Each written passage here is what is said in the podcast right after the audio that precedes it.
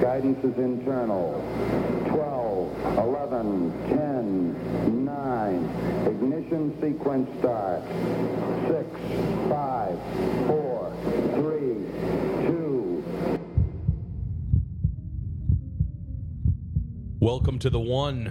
I'm your host, Hunter Powers, broadcasting live from our nation's capital, D C proper, Washington, D C The one idea today comes from Simon Sinek, and he says, working hard for something we don't care about is called stress. Working hard for something we love is called passion. So the question is, to what degree is this statement true, and how can we apply it? I think this is a really interesting idea, because we all experience stress. There's something in our uh, lives that we refer to as stressful. And then there are people that seem to be better at dealing with stress. And probably the biggest thing that people associate with stress is work. Maybe that's uh, uh, my take on it.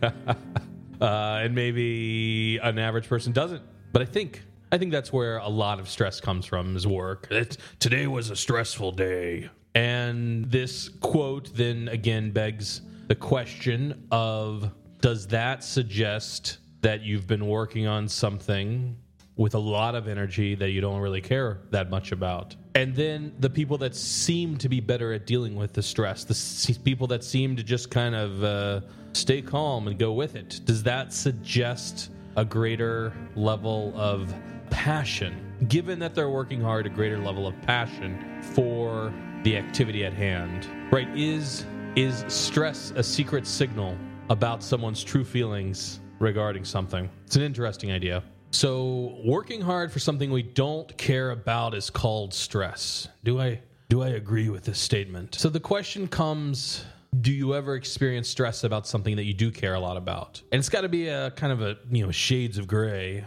I'm going to stick with the job angle. Um, maybe we'll go in a life angle a little bit later, but you probably care a great deal about having having your job, but maybe it's the the current activity. That's the thing that you don't really care about. That's what's creating the stress. Or maybe it's the the nature the nature of the position, a lack of autonomy in what you're doing, right? You're just being you're told to execute this task. And so perhaps that is what's removing the care angle and then causing the stress. Right, because another way of saying working hard for something we don't care about is called stress would be working hard for something we're not engaged in is called stress. Right, being forced forced to work. That's when you find stress. If you're hyper engaged in something, it's not stress, or you don't experience it as stress. I'm reminded of a study that was done on uh, essentially performance anxiety amongst sports professionals.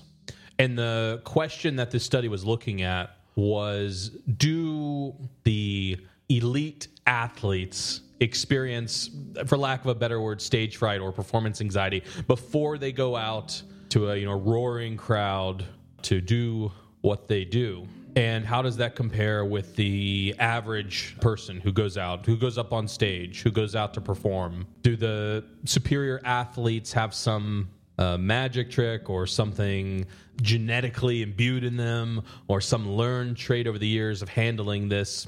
I don't know, some people would call it stress.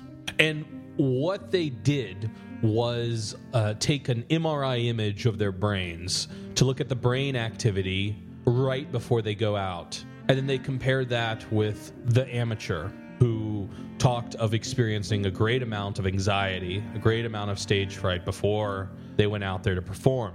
And they found that the M R Is looked nearly identical between the amateur and the professional. But in talking to them, there was a distinct difference. The amateur experiences stage fright, experiences performance anxiety, and the professional experiences excitement. I'm excited, they would say. Amateur, I'm nervous. I'm nervous, man. Professional, I'm excited, man. I'm excited. What's going on in their brain was identical. It was just the word that they were using to describe it. And perhaps that that word or that framing or that perspective is what what leads to distress. So the second part of the, the the quote, working hard for something we love, is called passion. And I think this is the easiest part of this quote to, to deal with, because when you are you know, in the zone when what you're doing is so fulfilling, it definitely doesn't fall under stress. Like I can't, I can't think of any example where something is a great passion, that what you're doing is a great passion, and it comes off as stress. I'm thinking of maybe if what you were doing somehow had a risk of destroying the passion. Let's pick something absurd. You're really into collecting Pepsi cans, and you're currently curating a collection that's going to go on uh, exhibit. But perhaps this exhibit will cause great professional turmoil for you as people find out that you're spending all your time, nights and weekends, collecting antique Pepsi cans, and who in the world would do that? But I don't think that actually works, because the problem there is the activity that you're doing is not something that you care about a ton. The putting it on for presentation, like you have some hesitation about it. If you didn't have hesitation about it, it would be passion. Your hesitation causing the stress means that eh, it's something that you don't really care about, but you kind of know that you're supposed to do or you want to do.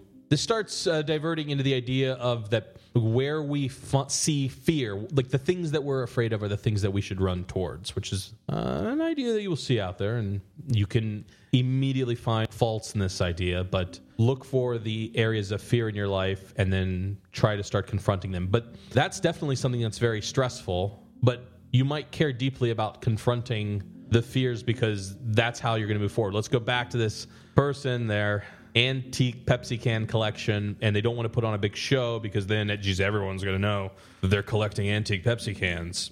But they feel as though, look, I need to put on the show because if I ever, I'm going to turn this antique Pepsi can collection into a full-time career because that would truly be the greatest achievement of my passion. I've got to take this step, but the step is something I'm afraid of. But how does that balance with the first part of the statement that working hard for something we don't care about is called stress? And so I'm suggesting that fear, confronting fears about something that you're passionate about, you often do care a lot about it, yet experience stress. So I'm going to call that an edge case, an edge case for the first thing that I think, like fear and borders on anxiety, is an example where you are working hard and you do care about it, and you do experience stress. But I think I agree with the general sentiment of the idea that working hard for something we don't care about is called stress. And I think the interesting applications of this are twofold. One, look for where you have stress in your life and ask yourself, are you working hard for something that you don't care about? And then, of course, if you are, see if you can figure out a way to stop.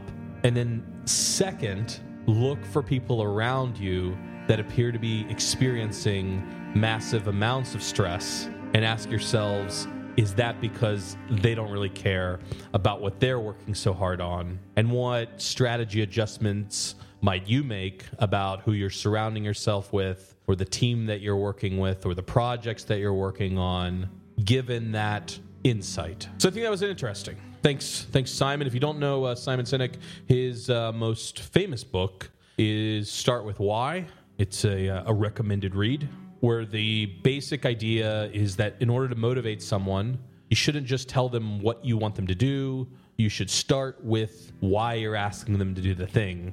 And then you can get into, now do this. All right, that's all for now. Once again, this is Hunter Powers coming to you from Washington, D C, or as we say, from within the city, D C proper. And this was your one idea. Until next time. We choose to go to the moon in this decade and do the other things, not because they are easy, but because they are hard.